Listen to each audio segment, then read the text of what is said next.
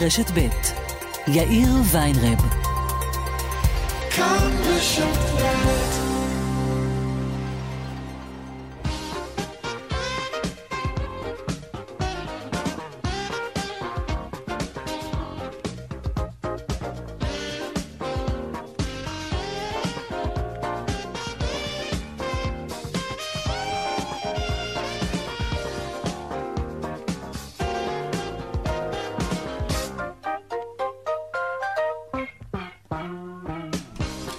קצת אחרי ארבע ועוד ארבע דקות, כאן צבע הכסף ברשת ב' יום רביעי, שלום רב לכם, העורך רונן פולק, המפיקה סמדר טל, טכנאי השידור אריאל מור.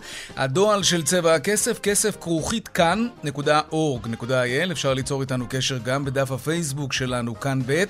אני יאיר ויינרב, מעכשיו עד חמש, אנחנו מיד מתחילים.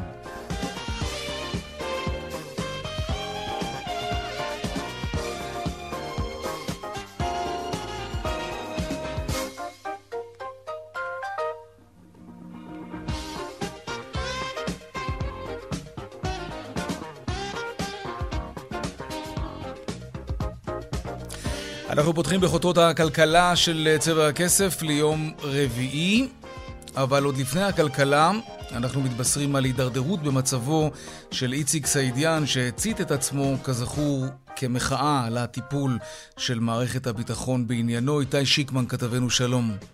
כן, שלום אה, יאיר. העדכון שאנחנו מקבלים ממש לפני דקות אחדות אה, מהמרכז הרפואי שיבא בתל השומר, אה, איציק סעידיאן, מצבו מידרדר, מצבו מוגדר עתה אנוש ונשקפת סכנה מיידית לחייו. נזכיר, ביום ראשון האחרון סעידיאן עבר ניתוח, אפשר להגיד ניתוח בהצלחה, ניתוח ראשון אחרי שהיו מסוגלים להזיז אותו, לכן מצבו עבר מלהיות אנוש למצב קשה מאוד, אבל עתה... היום אה, כבר אפשר להגיד כבר הבוקר מצבו הידרדר ועתה הוא מוגדר אנוש עם סכנה כאמור מיידית וממשית לחייו, יאיר. איתי שיקמן, תודה.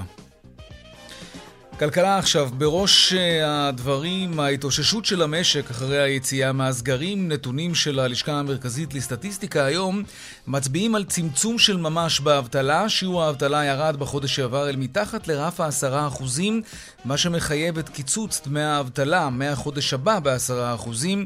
עוד מעט אנחנו נרחיב בעניין הזה, רלוונטי להרבה מאוד אנשים בעת הזאת. ועוד מסימני ההתאוששות, פדיון אה, בתי המלון בתקופת יום העצמאות השנה עלה ב-62 אחוזים. כן, לעומת אותה תקופה לפני שנתיים, עוד לפני משבר קורונה, טוב, אין כל כך טיסות לחו"ל. זה מה שמסביר את זה. מנתוני חברת גמא העוסקת בניהול סליקת כרטיסי אשראי עולה כי גובה הקנייה הממוצע של הישראלים עלה מ-194 לפני שנתיים ל-205 שנה. היום גם דיווח בנק ישראל כי סך העסקאות בכרטיסי החיוב בישראל בשנת 2020 הסתכמו ב-347 מיליארד שקלים.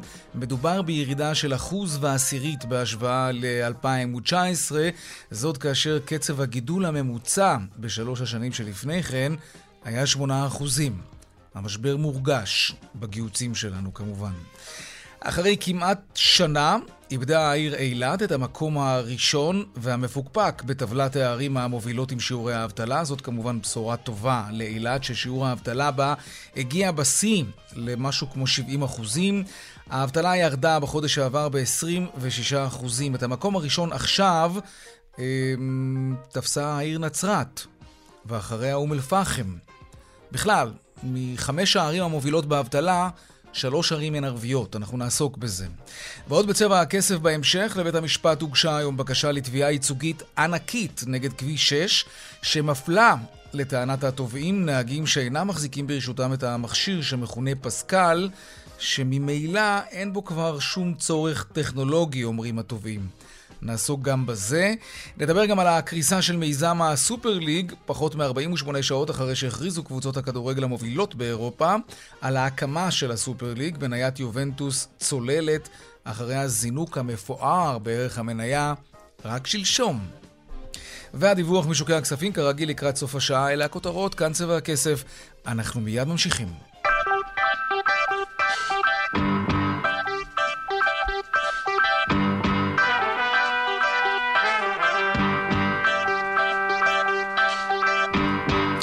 טוב, אז החדשות הטובות הן שהאבטלה מצטמצמת, זה מעולה. החדשות הלא טובות הן ש... קצב ההאטה, קצב הירידה באבטלה, הוא נבלם קצת. כלומר, פחות חוזרים לעבודה עכשיו. חוזרים, אבל פחות. וזה לא מה שהיינו מצפים כשכל המשק כבר פתוח כמעט לגמרי. שלום דנה ירקצי, כתבת התחום הכלכלי שלנו. שלום יאיר. נתחיל במספרים, ואחרי זה תסבירי לנו למה פתאום יש האטה בקצב החזרה לעבודה. אז נכון, שיעור האבטלה ממשיך לרדת, ובחודש מרס עמד על 384 אלף מובטלים ואנשים בחל"ת, מדובר על 9 אחוזים וחצי, כלומר בכל חודש מרס שיעור האבטלה ירד מתחת ל-10 אחוזים. רק כדי לסבר את האוזן, שיעור האבטלה הכולל את היוצאים לחל"ת בחודש פברואר כולו עמד על 14 אחוזים. על פי חוק רשת ביטחון כלכלי, בשלב שבו שיעור האבטלה שכולל את היוצאים לחל"ת ירד מתחת ל-10 אחוזים, דמי החל"ת יקוצצו ב-10% החל מאמצע חודש מאי, וכזכור, שר האוצר ישראל כץ הבטיח עם פרסום הנתונים של מחצית הראשונה של חודש מרס, כי דמי האבטלה לא יקוצצו עד חודש יוני, אך למרות ההבטחות הללו, עדיין הוא לא נתן לכך מענה בחקיקה משפטית. היום אה, כל העיניים היו נשואות אליו, ולאחר פרסום הנתונים, אה, אמר כי הוא מגבש מדיניות תעסוקה רחבה, והפתרון בנושא, בנושא הקיצוץ יבוא לידי ביטוי במדיניות הסופית שמתגבשת בימים אלו באוצר בסוף חודש יוני. Mm-hmm. עכשיו, באשר לקצב החזרה לעבודה, כמו שדיברת בהתחלה, נכון, מחודש פברואר עד מרץ נרשמה חזרה משמעותית של עובדים לשוק העבודה, כמעט 200 אלף אה, אנשים, אך בתוך, אה, אך בתוך חודש, על פי שיעור האבטלה הרחב, נרשמה ירידה של עשרת אלפים אנשים בלבד במחצית השנייה של חודש מרס, מהמחצית הראשונה של אותו חודש. כלומר, עשרת אלפים אנשים, כן. לפי שיעור האבטלה הרחב, חזרו לשוק העבודה אה, מחודש, ממחצית הראשונה של חודש מרס עד אה, המחצית השנייה של חודש מרס, וכנראה שהדבר הזה קשור ל- לעובדה שאנשים עדיין ממשיכים לקבל את אה, דמי החל"ת. אנחנו רואים הרבה עסקים שלא מצליחים לפתוח בגלל מחסור בעובדים, ויהיה מעניין לראות עד כמה הקיצוץ בדמי החל"ת, או בכלל ביטולו של דמי החל"ת, יניע את החזרה לשוק העבודה, או לא, ואת כל זה אנחנו נוכל לראות בהמשך. תודה רבה, דנה ירקצי, כתבת התחום הכלכלי שלנו. תודה, יאיר. עכשיו אנחנו נעמיק קצת בנושא הזה. למשל, באילו ערים יש התאוששות תעסוקתית והיכן יש פחות, וגם לגבי הנקודות שדנה ירקצי העלתה. שלום רמי גרור, מנכ"ל שירות התעסוקה. שלום יאיר, שלום למאזינים. מה באמת מסביר את הבלימה הזאת פתאום בקצב החזרה לעבודה?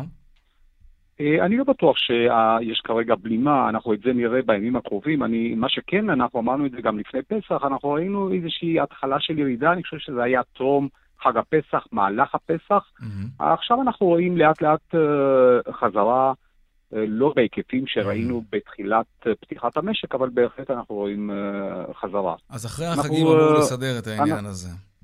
סליחה? מה שנקרא, תקופת אחרי החגים אמורה לסדר את העניין הזה, ולהגביר כן, את הקצב מחדש. כן, נראה שאנחנו רואים חזרה בהחלט. אוקיי, תגיד, זה יהיה נכון להגיד שבמרכז הארץ החזרה לעבודה היא מהירה יותר, גדולה יותר, לעומת הפריפריה?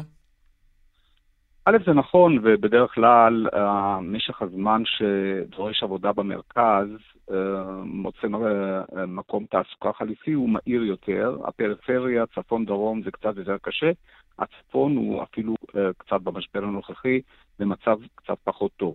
אבל אני חושב שאנחנו רואים לאורך כל הערים שיפור משמעותי. השיפור המשמעותי מאוד זה אילת, שהיא מבוססת בעיקר על uh, כלכלה של נופש ותיירות, ושם בהחלט אנחנו רואים עדיין יש אחוז מובטלים לא מעט מסך הכל שוק העבודה באילת, אבל עדיין השיפור הוא שיפור בלתי רגיל. Mm-hmm. בצד זה אנחנו רואים גם ערים נוספות אחרות במגזר, באוכלוסייה הערבית, ששם אה, יש האטה ויש ירידה, החזרה, ההתאוששות שם הרבה יותר אה, איטית. לא שזה מפליא אותנו, כי אנחנו יודעים שבמגזר הערבי אנחנו ראינו הרבה יותר פיטורים מאשר יציאה לחל"ת, ואנחנו גם רואים שהחזרה mm-hmm. מחל"ת היא בהיקפים הרבה יותר גדולים מחזרה מפיטורים, ולכן מה מסביר את זה? כלומר, בכלל, מתוך חמש הערים שמובילות את הטבלה הזאת, שלוש מהן הן ערים ערביות. מה כן. מאפיין את שוק התעסוקה במגזר הערבי ש... שמביא למצב הזה? חושב שהאוכלוסייה שם יותר חלשה, הם גם עובדים בעבודות היותר, מה שאנחנו קוראים לפריון נמוך, בעבודות יותר פשוטות. שם פחות מקובל היציאה לחל"ת ושם זה הפיטורים, ולכן חזרה מפיטורים היא יותר איטית, כפי שאמרתי. האוכלוסייה, אנחנו אמרנו את זה לאורך כל הדרך, שגם האוכלוסייה הערבית, גם המגזר החרדי, הוא מתאושש קצת יותר לאט, לא אותו דבר בין גברים לנשים, כמו שאנחנו יודעים, אבל בהתאם נשים ערביות, אחוז ההשתתפות שלהם בשוק עבודה הוא נמוך יותר, כמו גם הגברים החרדים.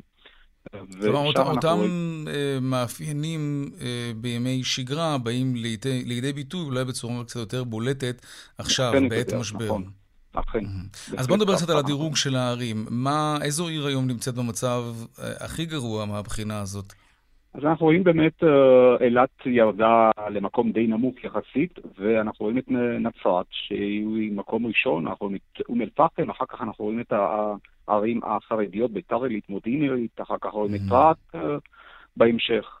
כמה, בין, רואים... כמה שיעורי אבטלה יש בנצרת? אה, בנצרת, אם אינני טועה, כ-26% mm. מכלל המועסקים. וכמה היה לפני משבר קורונה?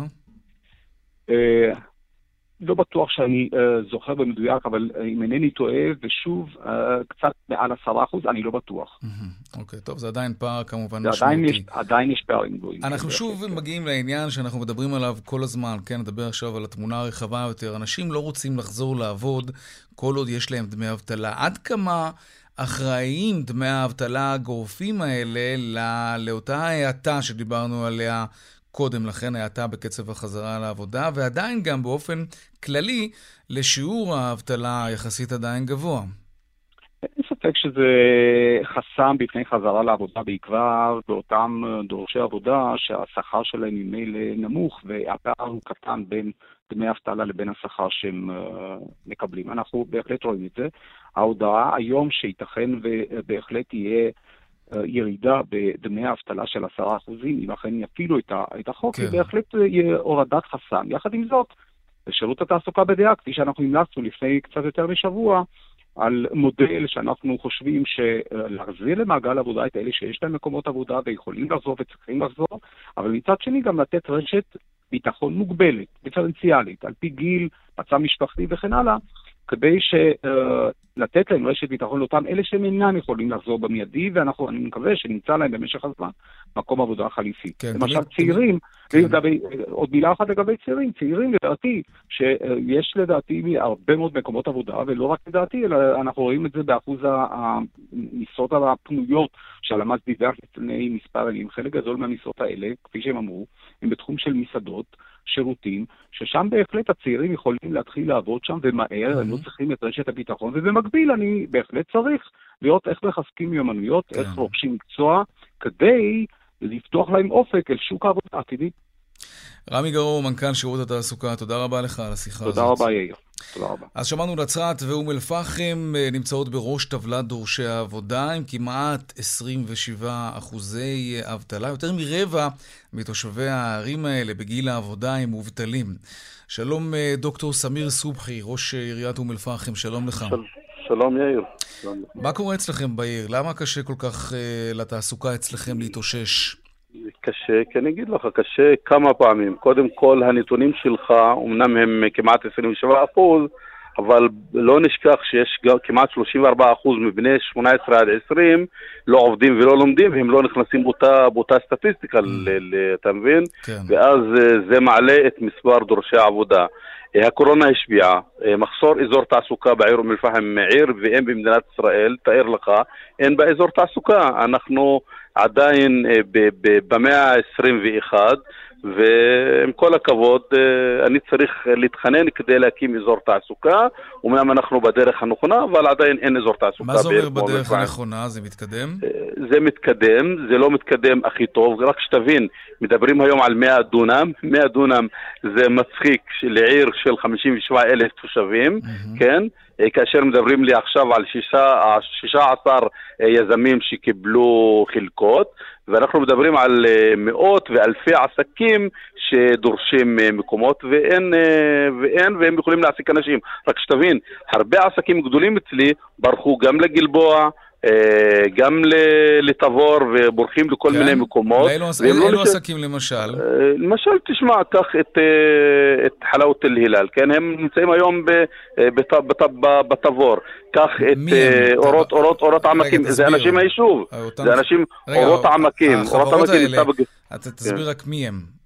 אה, על אילו עסקים אנחנו מדברים, שעזבו את אום אל-פחם? זה, זה, זה עסקים, למשל, עסק של תעשיות מזון, עסק mm-hmm. של uh, דברי חשמל, כן? זה עסקים שמעסיקים אלפי, מאות אנשים, כן? מאות אנשים, והם לא, נמצאים באום אל-פחם היום בגלל שאין אזור תעסוקה. אם היה אזור תעסוקה, הם האנשים הראשונים שהיו מעסיקים איתן של אום אל-פחם. Mm-hmm. זה דבר אחד. דבר שני, בהרבה צער אני אומר לך, אה, אם היום רק 56 אחוז, 40, אה, כמעט 44 אחוז מהצעירים יש להם אה, תעודת בגרות בחברה הערבית ו-56 ללא, וכאשר אנחנו מדברים על 13 רק בעלי תעודה אקדמאית. רק שתבין קצת מהנתונים שיש לי, 1,230 מתוך אלה שהיום הם מובטלים הם אקדמאים. כן, אם אני לא... כן, זה אומר שהמצב גם קודם לא היה טוב, אבל אתה יודע, אבל אני מניח שלא הייתם ב-27 אחוזי אבטלה לפני קורונה. לא, היינו ב-14, 15 אוקיי. אחוזים. אני חושב למשל על נצרת, אה, שם אין תיירות עדיין, אין צליינים, אז אני מבין למה הם ב-27 אחוזי כן, אבטלה. למה אצלכם אתם לא מתאוששים? הם תלויים בתיירות שאיננה, אז אני יכול להבין. למה, איפה כל מי שעבד אצלכם קודם? אז שמע, מי שלא עבד קודם, מי, מי שעבד קודם, היום אם נותנים את, אה, הוא יוצא, יוצא ומקבל את אה, דמי האבטלה, mm. והוא מקבל פחות 10-20 אחוז, כן. אז הוא מעדיף להישאר באותו מקום, אבל אה, אנחנו מדברים על מספרים ממש גדולים, כן. ואתה יודע, זה, זה גם מחלחל וזה משפיע על הצעירים ומשפיע על נושא האלימות. כי תאר לך, מי שלא מועסק, בסיכומו של דבר הוא יעסיק אותי, יעסיק אותי, אה, ואני, שאני צריך לטפל בו, בכל מיני, לכן מה שנדרש מממשלת ישראל oh. זה השלמת השכלה. אז בוא נדבר על הממשלה הבאה, שאנחנו עוד לא יודעים אם תקום ואיזו תקום. כן. אפשר לשאול אותך באיפה אתה נמצא על המפה הפוליטית, סמיר? אה, אני, אני תשמע, אני נמצא במפלגות הערביות. אני במפלגות הערביות. או ברע"מ? אה, לא, באחד מהם, באחד מהם, בסדר? אוקיי. אני שם. לא, לא, מאה אחוז, בבחירות חשאיות. אני שם, וחשוב לי, חשוב לי אז הנה, יש הזדמנות פז, יש הזדמנות פז עכשיו. כן, חשוב שתקום ממשלה, לא משנה איזה ממשלה.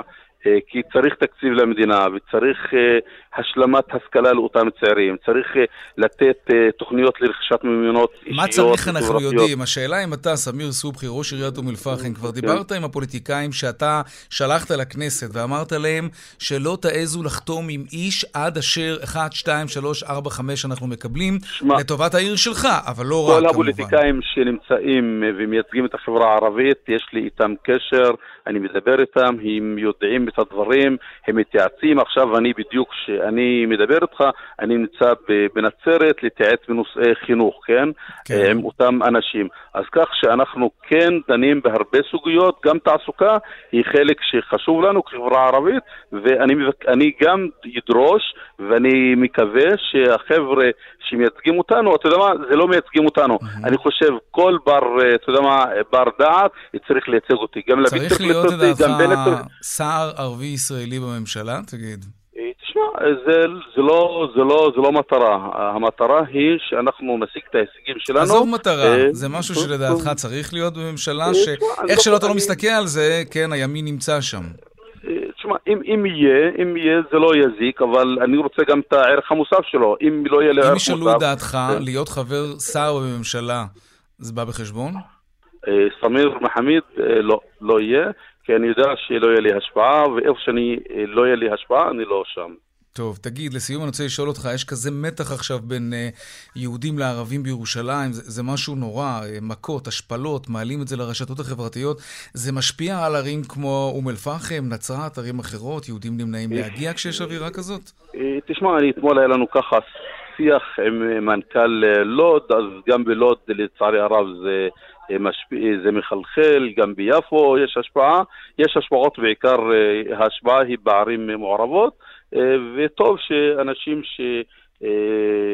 שמובילים בהגה אה, יתעשתו וידברו גם על קיום ועל תוכניות לקיום בין שני העמים. סמיר סובחי, ראש עיריית אום אל-פחם, תודה רבה. תודה, תודה, אדוני. על השיחה הזאת. ביי, טוב, ביי.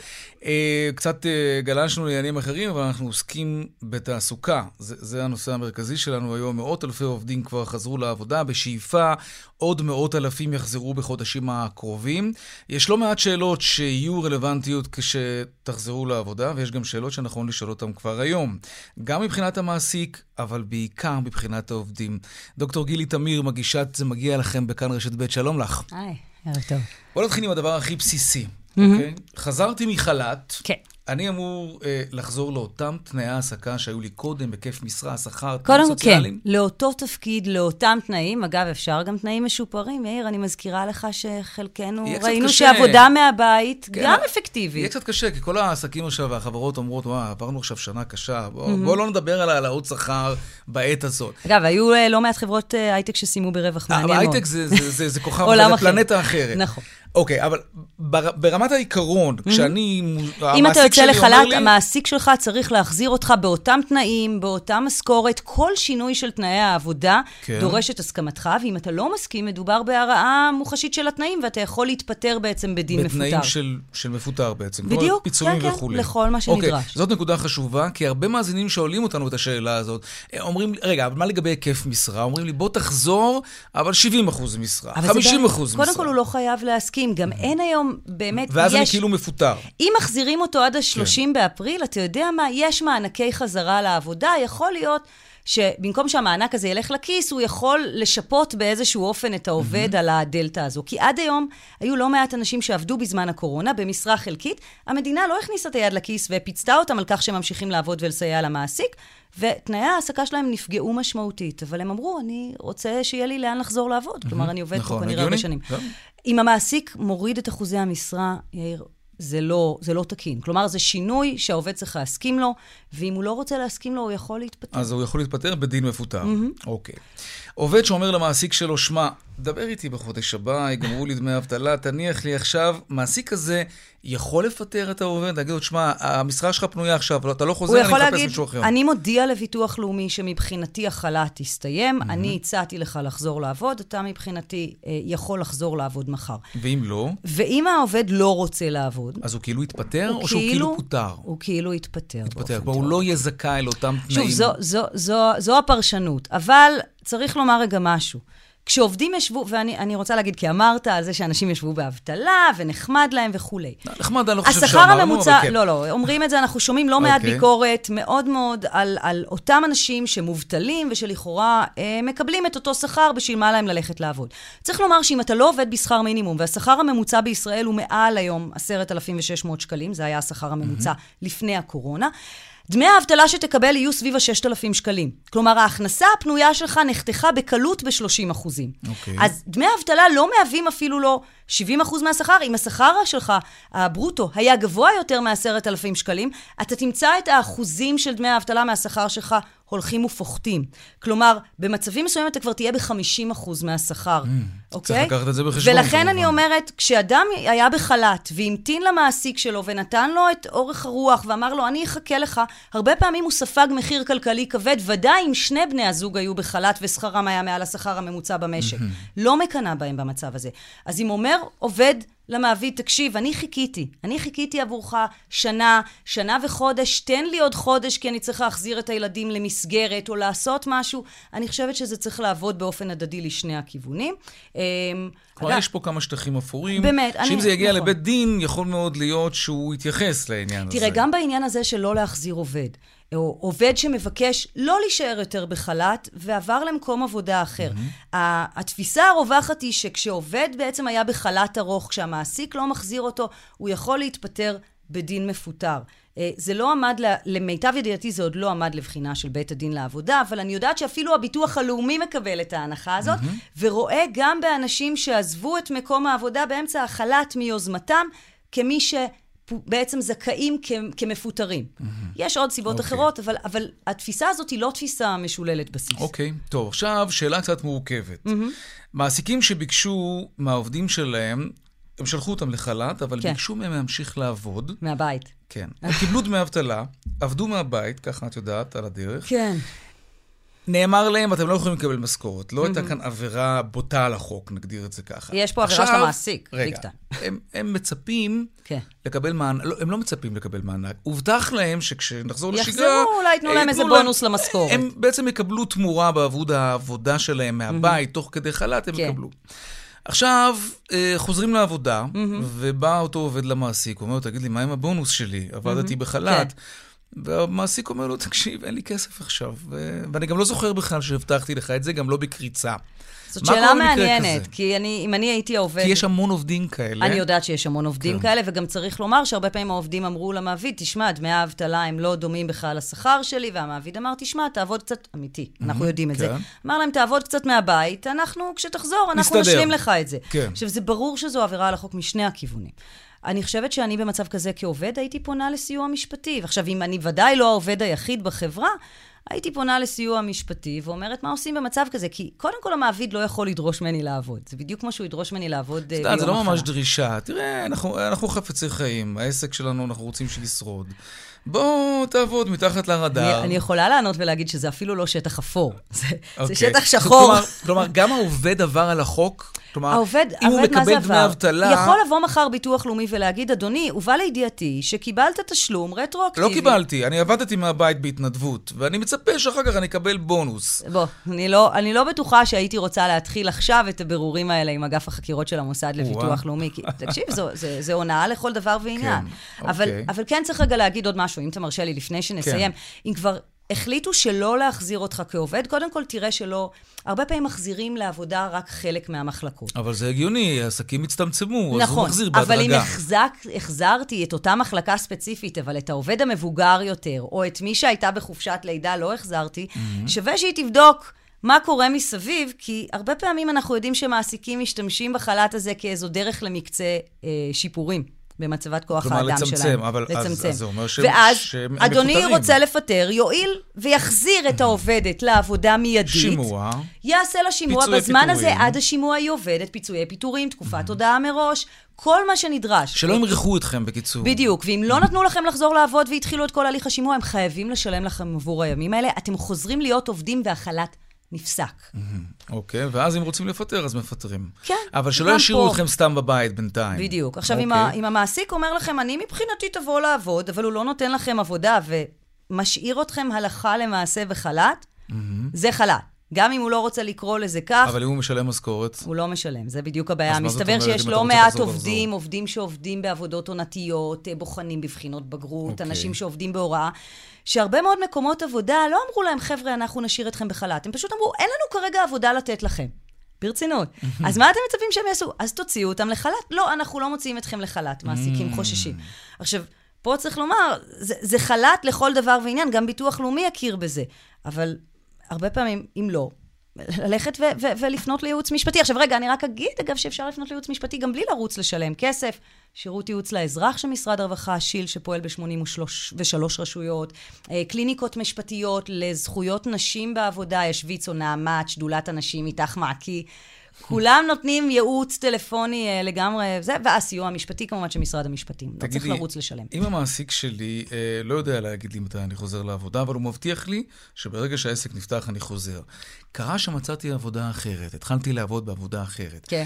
האם אני יכול לדרוש עכשיו מהמעסיק שלי, אה, אתה יכול בעצם. התפיסה הרווחת היא שאתה יכול לתפוס, התפיסה של כל אנשי המשפט שדיברנו איתם, היא שאתה יכול לדרוש אה, פיצויי פיטורים, ובעצם לקבל את הזכויות של מתפטר בדין מפוטר. למרות שהוא לא עשה לי שום דבר רע, חוץ מזה שהעסק מושבת אבל בגלל הוא קורונה. לא יודע להגיד לך כמה זמן החל"ת תהיה, וברגע שאתה לא מסכים, הוא בעצם צריך להתחיל איתך הליך פיטורים. זו המשמעות. תראה, יאיר, המשמעות היא שאם לא, אני אומר לו, אדוני, אני לא מסכים, תחזיר אותי לעבודה עכשיו או תפטר אותי. זה המשמעות. אז, אז אפשר לחסוך את כל הסאגה הזאת ו- ולסגור עניין. אוקיי. בואי נקנח, בפ... נקנח. בפנסיה שלנו. בזמן החל"ת המעסיק לא הפריש לנו כספים לפנסיה, ולא לקופות הגמל, נכון. ולא קרנות השתלמות. ונורא חשוב ביטוח להקפיד. מנהלים וכולי. כן. ברגע שאני חוזר הוא רק- לעבודה, אגב, הוא כן חסר, הוא שילם לנו את דמי הביטוח הלאומי ומס הבריאות בחודשיים כי הראשונים. זה חל"ת. בדיוק, בחודשיים הראשונים של החל"ת. חזרתי לעבודה.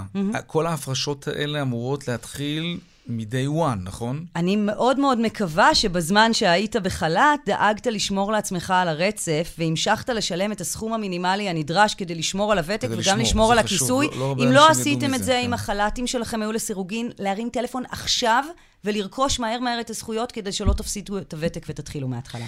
דוקטור גילי תמיר, זה מגיע לכם. אה, כאן רשת ב', תודה רבה. תודה רבה. דיווחי תנועה עכשיו. אז ככה, באיילון צפונה אה, עומס ממחלף חולון וקיבוץ גלויות עד הרצליה. דרומה יש עומס ממחלף קק"ל עד לגוארדיה. בדרך 6 לכיוון צפון יש עומס מנחשונים עד חורשים וממחלף עירון עד יוקנעם עילית ובדרך החוף לכיוון צפון עומס משפעים עד מחלף גשר השלום בנתניהו ממחלף חבצלת עד מכמורת. עדכוני תנועה נוספים בכאן מוקד התנועה כוכבי 9550 ובאתר שלנו, אתר התאגיד, אתר כאן. הפסקת פרסומות קצרה ומיד אנחנו חוזרים עם עוד צבע הכסף. 37 דקות אחרי השעה 4, עכשיו לקרן ההשקעות הגשמה.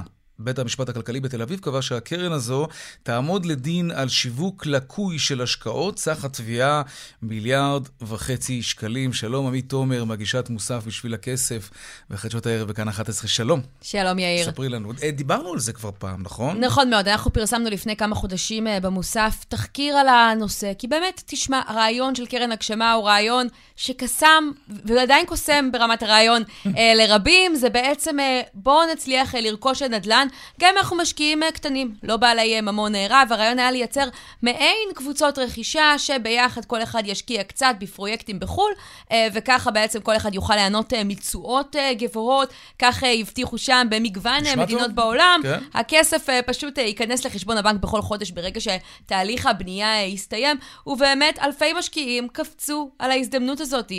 מי שבעצם עמד מאחורי הדבר הזה, כמו שאמרת, זה אבי כץ, מייסד קופיקס, אז עוד היה בשיא סיפור ההצלחה, וזה הממיזם הבא שלו, וככה הוא הצליח לסחוף אחריו הרבה מאוד אנשים אה, לחלום הזה. במבחן המציאות, אם אה, נרד עליה רגע, אה, מספר אה, שנים אה, אחרי, אנחנו רואים שרבים אה, מהפרויקטים של אה, הגשמה עדיין אה, לא בוצעו, אה, בעצם הרבה פרויקטים נותרו על הנייר, או מפגרים מאוד בתהליכי הבנייה בצורה שיש חשש שהבנקים יעקלו אותם בסופו של דבר, כי נלקחו כל מיני כספים. אה, באמת מתוך אה, 250 פרויקטים שהקרן הזאת עשתה עד היום, בערך מחצית אה, הושלמו בשאר המקומות המשקיעים. עדיין מחכים, ואפילו איבדו את כספם mm. במקומות אה, מסוימים. אנחנו הראינו את זה אז אה, בתחקיר, ובאמת התחילו להגיע לבית המשפט כל מיני תביעות אה, על הסיפור הזה. אחת מהן תביעת ענק, תביעה ייצוגית, שהוגשה על כמה מאות אה, השקעות, משהו כמו 150 אה, השקעות, שם טוענים המשקיעים שהגשמה גייסה אה, משקיעים אה, בסכום כולל של אה, קרוב לשלושה מיליארד שקלים, והקרן החזירה למשקיעים פחות ממחצית מהסכום אה, במצטבר, אה, וחלק מהבעיה לטענתם זה שהגשמה פיצלה באופן מלאכותי השקעות, כדי להימנע מהגשת אה, תשקיף, כמו שצריך לפי החוק, בו כל המידע הנדרש על ההשקעה, וכך היא בעצם הסתירה מהמשקיעים פרטים מהותיים, שאם הם היו מודעים אליהם, כנראה שהם לא היו נכנסים אה, להשקעה, שבמקרים רבים ירדה אה, לטמיון. במסגרת התחקיר, יאיר, אנחנו הבאנו הקלטות של אבי כץ בשיחה עם אחד מהמשקיעים. הוא התייחס גם לתביעה הייצוגית אה, הזאת, אה, ולעורכת הדין מעיין פלטר אה, שהגישה אותה. תשמע מה הוא אומר. אתה יודע שהחברת ביטוח הכינה, נתנה תקציב על התביעה הייצוגית של האידיוטית הזאת, שתי מיליון שקל להרצוג. אתה יודע מה הרצוג עם שתי מיליון שקל יעשו להם? הרצוג צבא עם שתי מיליון שקל. הגיע גם רגע שאם מישהו יזכה ועוד מישהו יזכה, ואם החברת ביטוח תפסיק לעמוד, אני אפנה, אנחנו נפנה לבית משפט, ונגיד, רבותיי, יש פה מאות השקעות, יש פה אלפי משפחות, שכולם אה, בסכנה. ש, שצריך, מישהו צריך לדאוג להם. כן, והיום בית הדין הכלכלי בתל אביב בעצם אומר, כן, למרות כל מה אפשר שאבי להעמיד כץ לדין. אומר, הכוח כן. הגדול, הרצוג פוקס נאמן, שכנראה עוד יעמוד לצידם במהלך המשפט, המשקיעים אנשים בעלי פחות אמצעים, צריך להגיד את זה, ובכל זאת יש להם עכשיו רוח גבית, ואפילו יש תביעות נוספות נגד החברה. כבר ראיתי חוות דעת משפטית שנשלחה אה, למשקיעי התביעות הנוספות, תגידי. שהתביעה הזאת יכולה מאוד לעזור להם. מה, מה, מה המוסר השכל מהסיפור הזה? אם, אם, אם אני משקיע ויש לי כסף פנוי ואני רוצה להשקיע, וכן, להשיג תשואה נאה על הכסף שלי, יש הרבה אנשים כאלה. מה המוסר השכל מהסיפור הזה? לפני שאני שם את הכסף שלי על איזושהי קרן, שאנחנו לא רוצים שהיא תהיה קרן של צבי, כן. אם אתה שואל באופן כללי, אני חושבת שיש בעיה היום שבאמת באפיקי ההשקעה המסורתיים, אה, בבנקים, אה, כל קופות החיסכון והדברים שהתרגלנו לחסוך בהם, אין תשואה רחבה, וככה אנשים לוקחים סיכונים. ראינו זה בשנת הקורונה אה, גם בבורסה. סיכון זה דבר לגיטימי, אבל פה אנחנו לא מדברים על איזשהו סיכון, כי אחרת זה לא כן. היה מגיע לבית משפט. אני חושבת שצריך לבדוק טוב, טוב, פשוט לא להסתנוור אה, ממסיבות השקה, אה, כמו שעשו אה, בהגשמה, אלא לרדת לעומק הפרטים. אם אין תשקיף, אולי באמת לשאול שאלות ולהחליט שזה פחות מתאים, בשביל זה יש את הדברים האלה. צריך להגיד, קרן הגשמה פועלת מאז 2011, גם דברים השתנו בחקיקה מאז, התחדדו, ועדיין אנחנו כן רואים מקרים שבהם אנשים נופלים פעם אחרי פעם, ובאמת לבדוק, אני חייבת להגיד לך על, על, על כל עסקיו של אבי כץ, שכשבוחנים אותם אנחנו רואים שהוא הרבה פעמים משתמש במודל של זכיינות, כלומר מסכן מעט בעצמו ובונה הרבה על אחרים. אז עוד לא היינו מודעים לא לכישלון היחסי של קופיקס ולא למה שקורה עכשיו, אבל פשוט לבדוק טוב טוב. אותם משקיעים שאיבדו את כספם, או כאלה שעדיין לא ראו אותו, אה, היו מצוידים בעורכי דין, אה, שאני מניח שאנשי מקצוע היו יכולים להתריע על זה. אז תשמע, אני... כלומר, לגשת להשקעה כזאת בלי איזשהו גיבוי משפטי או של רואה חשבון, זה גם לא החלטה נכונה לעשות אותה. אה, הכל יחסי, יאיר, כי בסופו של דבר אני חושבת שהקרן הזאת, מה שהיא באה להגיד, זה לא בוא תשקיע אצלי אה, מיליונים, יש כאלה שאפילו לא השקיעו מאות אלפים, עשרות אלפי שקלים, אבל פגשתי סטודנטים mm-hmm. שבמהלך הלימודים הסתנוורו מהדבר הזה, שמו כמה עשרות אלפי שקלים, כל החסכונות שלהם, אמרו נשיג תשואה, גם, גם באמת הציגו את זה כמשהו מאוד בטוח mm-hmm. אה, אה, בזמנו, ואז לא בטוח שאתה לוקח עורך דין שיעלה לך אה, אלפי שקלים אה, בעצמו דבר, כן. אה, בשביל ההשקעה הזאת, וזה חלק מהבעיה. בסופו של דבר, הגשמה באה לענות על צורך מרכזי, איך אנחנו לא נותנים רק לבעלי ההון בעצם אה, לקנות נדל"ן ולהפוך לבעלי עוד יותר הון, אבל בדרך זה באמת החיסרון והסיכון, ולפעמים מה שנראה זוהר מדי. עמית תומר, מגישת uh, בשביל הכסף. כן, כסף זה לא משחק. בדיוק. אבל יש לו צבע. כאן צבע הכסף. עמית תומר, תודה רבה. קידום עצמי ללא בושה. למה תודה. לא? מותר. טוב, עוד ועוד מדדים מצביעים על זה שהמשק מתאושש, וזה מאוד מאוד מעודד. שלום ירון סופר, סמנכ"ל מכירות, גם הניהול וסליקה. שלום לך. שלום יאיר ושלום לכל המאזינים. מה אתם רואים כשאתם סולקים את כרטיסי האשראי שלנו, ירון? תראה, סך הכל אנחנו עשינו בדיקה של השבוע של יום העצמאות 2021 לעומת שבוע יום העצמאות 2019. ואנחנו גילינו שיש גידול משמעותי ברוב ענפי הפעילות הקמעונאים בארץ. גם בענף הטיולים, גם בענף המסעדות, גם ראינו גידול מאוד גדול במלונות בבתי הערכה, שהפדיון עלה ב-62% לעומת 2019. כן, ראיתי, קראתי על זה. אה, זה אומר שאנשים לא טסו הרבה לחו"ל, אז הם, אז הם לא ישבו בבית, אלא בזבזו את הכסף שהם תכננו לבזבז בחו"ל כאן בארץ, שזה דבר מבורך, כן? אבל בדיוק. זה בעצם התוצאה של מה שאתם רואים. התוצאה זה גם כן שאנשים שרגילים להיות בחו"ל בזבזו וניצלו את כוח הקנייה וביצעו את הקניות שלהם בארץ. Mm-hmm. וכמובן שאנחנו רואים שהאנשים שהתקשו בתקופת הקורונה, שמתחילים להתאושש, ושהמשך המגמה הזה יאפשר לאלה שצלחו את התקופה הקשה להתאושש עוד יותר. אבל זה לא, זה לא רק נופשים, כלומר, אנשים שנפשו לא, בארץ... לא, זה בכל הענפים. כן, למשל קנו בארץ, דברים שהם היו קונים ברשתות האופנה בחו"ל, הם קנו בארץ. אתם גם רואים יותר קניות, יותר גיוצים ברשתות אופנה נגיד, למשל? בוודאי. אנחנו רואים שסך הכל זה שפתחו את הקניונים ומרכזי המסחר, כן. הציבור חיכה לזה, הציבור רצה את זה. אנחנו רואים שבענף האופנה מחזור המכירות עלה ב-14% בשבוע של 2021 של יום העצמאות לעומת 2019. וחשוב להגיד, בכוונה לא לקחנו את 2020, שהייתה שנת קורונה. כשאתה רואה שהגידול יש ב-2021 לעומת 2019, אתה רואה כמה הצרכנים חיכו להגיע לקניונים, להגיע למסעדות. מה זה חיכו? אנחנו רואים גידול משמעותי. כן, אבל עדיין, על פי נתוני בנק ישראל, אנחנו רואים שהגיוצים שלנו ירדו ביותר מאחוז, שזה לכאורה לא נורא, זה כאילו כלום, אבל מצד שני, היה כל שנה גידול די משמעותי.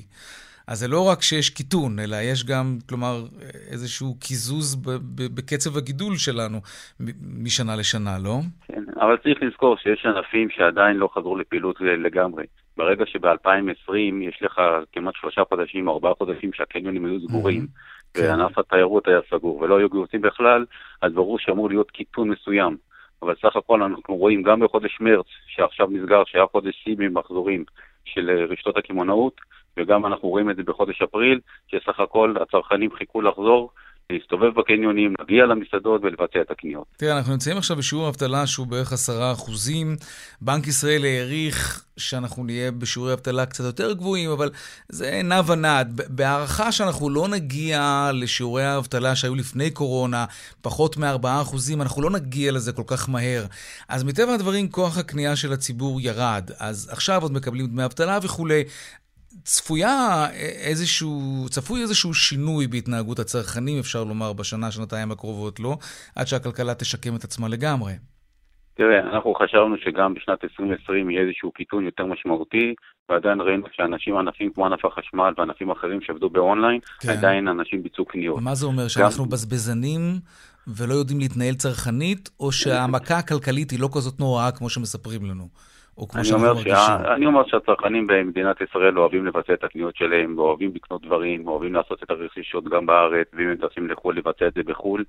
וכפי שחזינו וצפו ש-2020 תהיה יותר קטסטרופלית ממה שהייתה באמת, מהמם. אני צופה שגם בשנים הקרובות צרכנים ימשיכו לבצע את הקניות גם בארץ, גם באונליין, גם בנסיעות שלהם לחו"ל, ושסך הכל המשק יחזור לעצמו. אתם צופים התאוששות אה, מהירה, ככה זה מרגיש. אנחנו צופים התאוששות, נקווה שהיא תהיה כמה שיותר מהירה. הנתונים עכשיו אה, במגמה חיובית ביותר. ירון סופר, סמנכ"ל מכירות, גם הניהול וסליקה, תודה רבה. תודה לך ולמאזינים. תודה. דיווחי תנועה עכשיו.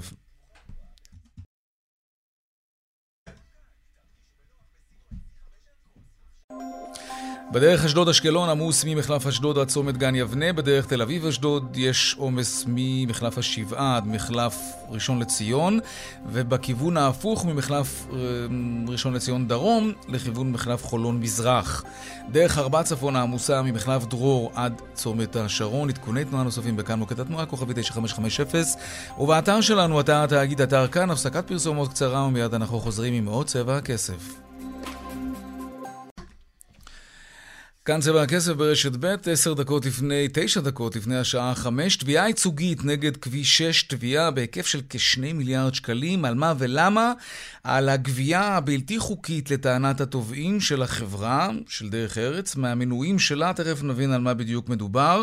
היום היה בבית המשפט המחוזי בחיפה הדיון הראשון בתביעה הזאת. שלום עורך הדין ראובן מושקין, ממגישי התביעה הייצוגית. שלום לך יאיר, ושלום למאזינים לתוכנית הנפלאה שלך. אה, תודה רבה. בוא נפשט את זה. מה אתם בעצם טוענים? איפה מנויי כביש 6 משלמים כסף שהם לא אמורים לשלם אותו? אז אני אסביר. מדובר במספר עוולות שבוצעו על ידי הזכיין של כביש 6, הקטע המרכזי, שהמכנה המשותף שלהם הוא גבייה שלא כדין של דמי הגבייה במשך שנים רבות. אני אסביר טיפה.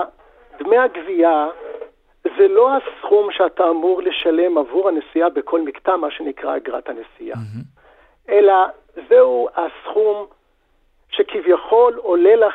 שכביכול עולה לזכיין כדי לזהות את הרכב שלך, לברר מי אתה ולקבל את הכסף שמגיע לו, אותה אגרת נסיעה. אוקיי. Okay. החברה, הזכיין, במשך שנים רבות משתמש במכשיר הפסקל, בין היתר, מכשיר הפסקל, אותו מכשיר פלסטיק, שבמקור היה אמור להיות מכשיר גבייה, כלומר מכשיר כמו רב-קו, שמשם משלמים את הנסיעה עצמה, mm-hmm.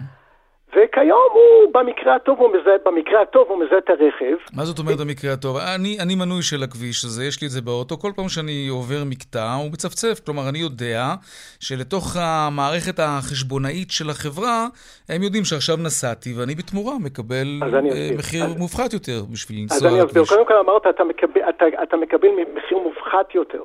גם לזה תכף אני אתייחס, מכיוון שזה לא בדיוק, זה, זה לא מדויק, כלומר, הם מציגים את זה בתור הנחה, אבל אני אחזור לזה. כפי שאמרתי, המכשיר, אותו מכשיר פלסטיק, כפי שאתה אומר, אצלך הוא מצפצף, כן. אצלי שהוא כבר מעל 20 שנה, הוא לא מצפצף, והוא לא תמיד מזהה את הרכב, ואף על פי כן כביש 6 יודעת מי אני ומי אתה. מדוע הם יודעים? מכיוון שהם ממילא מצלמים את כולם. הרי יש להם גם את המנועי וידאו. מנועי וידאו הם אנשים כמוני וכמוך שמסרו את הפרטים, שמסרו את הפרטים, וכנ"ל חתמו איתם על הסכם ודרך גבייה, אם זה כרטיס אשראי, ואם זה הוראת קבע בבנק, והם מבצעים את אותה פעולה. רגע, אתם בעצם אומרים שמכשירי הפסקל האלה, שאני אני כבר לא זוכר אם אני שילמתי בעבור זה, או נתתי פיקדון. אתה נפרדת, נפרדת מסכום נכבד בתור עירבון. כמה? אני, אני באמת לא זוכר. כמה כסף משלמים על הפסקל אז, הזה? אז זה תלוי, זה, זה, האמת היא שזה תלוי באיזה שנה הוצאת את זה, מכיוון שגם על כך אה, הוגשה נגדם אוקיי, נגיד לפני שנה. על כל פנים, על כל פנים, מדובר בסכום... של uh, קצת יותר מ-100 שקלים, בעבר זה היה קרוב יותר ל-200. עכשיו, זה כסף שחוזר אליי אחרי שאני מחזיר את הפסקל? זה, זה כסף שאם תצליח לשמור על המכשיר ותחזיר להם, ואז שוב, תבוא אליהם פיזית ותחזיר, mm. או תשלם סכום נוסף כדי לשלוח שליח, הבנתי. אז יתקבל אצלם. אז אתם בעצם אומרים שהטכנולוגיה הקיימת היום, ולא רק היום, כבר תקופה די ארוכה, בכלל לא מחייבת את הדבר הזה, ובעצם החברה באה אליי ואמרה לי, אתה רוצה לשלם פחות, בוא תיקח את המכשיר הזה, תיפרד מ-100 שקלים. אתם טוענים שזה מיותר, אין לזה, שום אני, אני, יתרון וזה לא נותן כלום. אני אומר יותר מזה, יאיר, זה לא רק שזה מיותר, זה לא הגיוני. עולה לחברה יותר להשתמש באותו מסלול של הפסקל מאשר הזיהוי שהיא עושה על ידי מנועי וידאו. Mm-hmm. וזה עולה אפילו מתוך המומחה שלהם, לא רק מתוך מה שאנחנו טוענים ומוכיחים היטב היטב על ידי המומחים שלנו, מתוך המומחה, מתוך המומחה שלהם. ולכן אתה מבין שהסיבה היחידה, או יותר נכון, הצדקת, הצדקת הקיום של הפסקל זה להיות חסם כדי שאנשים יעדיפו או להיות מנויי אה, וידאו, או mm-hmm. בכלל לא, ואז יש להם רווח במקום שהם לא היו אמורים להרוויח. Okay. ואז הם אוקיי. ירוויחו 4 שקלים לכל נסיעה מאת מנוי הוידאו, או 8 שקלים מאת אה, אותם אה, נוסעים מזדמנים. Mm-hmm. כאשר בפועל, okay. כמה עולה להם אה, באמת לעשות את, אה, את אותה פעולה שעל זה הם גובים 8 שקלים? אנחנו כבר עשינו את החשבון, הבאנו מומחים והוכחנו את זה. כמה? בסביבות ה... פחות מאגורה. פחות מאגורה. פחות מאגורה, אז תמיד היום... תעשה לבד, תעשה לבד את, ה, את האחוזי רווח בין זה לבין אוקיי. שמונה שקלים. היום היה דיון אה, ראשון, צריך לומר, בתביעה הזאת. עורך הדין ראובן מוש, מושקין אה, ממגישי התביעה הייצוגית, תודה רבה לך. אז אם רק אפשר להוסיף. ממש בקצרה, כי זמננו אוקיי, תם. מה שהיה מדהים בדיון זה שהנציג של הרשות הממונה, אוקיי, חברת חוצי ישראל, אה, שהם ביקשו להצטרף להליך, כבוד השופט לא נתן להם להצטרף טוב, ממש אנחנו... להליך, לא רק במילה אחת, הם הביעו חשש שהתוצאה של הפסיקה תגרום לחבות של המדינה. ואני רוצה אוקיי. להסביר, הם בעצם לא, לא, לא, אנחנו ממש חייבים לסיים, אני אוקיי, מתנצל, אנחנו מחויבים לפרסומות. שהמחדלים שלהם יגרמו כן. לו חוב של המדינה, אני חושב שאין בזה ממש. תודה רבה, עורך הדין ראובן מושקין. תודה. תגובת אה, כביש 6 חוצה ישראל, התעריפים בכביש לרבות דמי הגבייה נקבעו ואושרו על ידי המדינה בטרם הוקם הכביש. חברת דרך ארץ פועלת אך ורק בהתאם לחוק ולתקנות ושוללת מכל וכול את הטענות המפורטות בכתב התביעה. עד כאן אה, צבע הכסף ליום אה, רביעי, העורך רונן פולק, המפיקה סמדר טל, סייע בהכנה שמעון דוקרקר, טכנאי השידור אריאל מור, במוקד התנועה אהוד כהן. בדיגיטל אבי אריש, הדואל שלנו כסף כרוכית כאן.org.il, מיד אחרינו שלי וגואטה, אני יאיר ויינרי, משתמע כאן שוב ביום ראשון, בארבעה אחר הצהריים, ערב טוב ושקט שיהיה לנו, שלום שלום.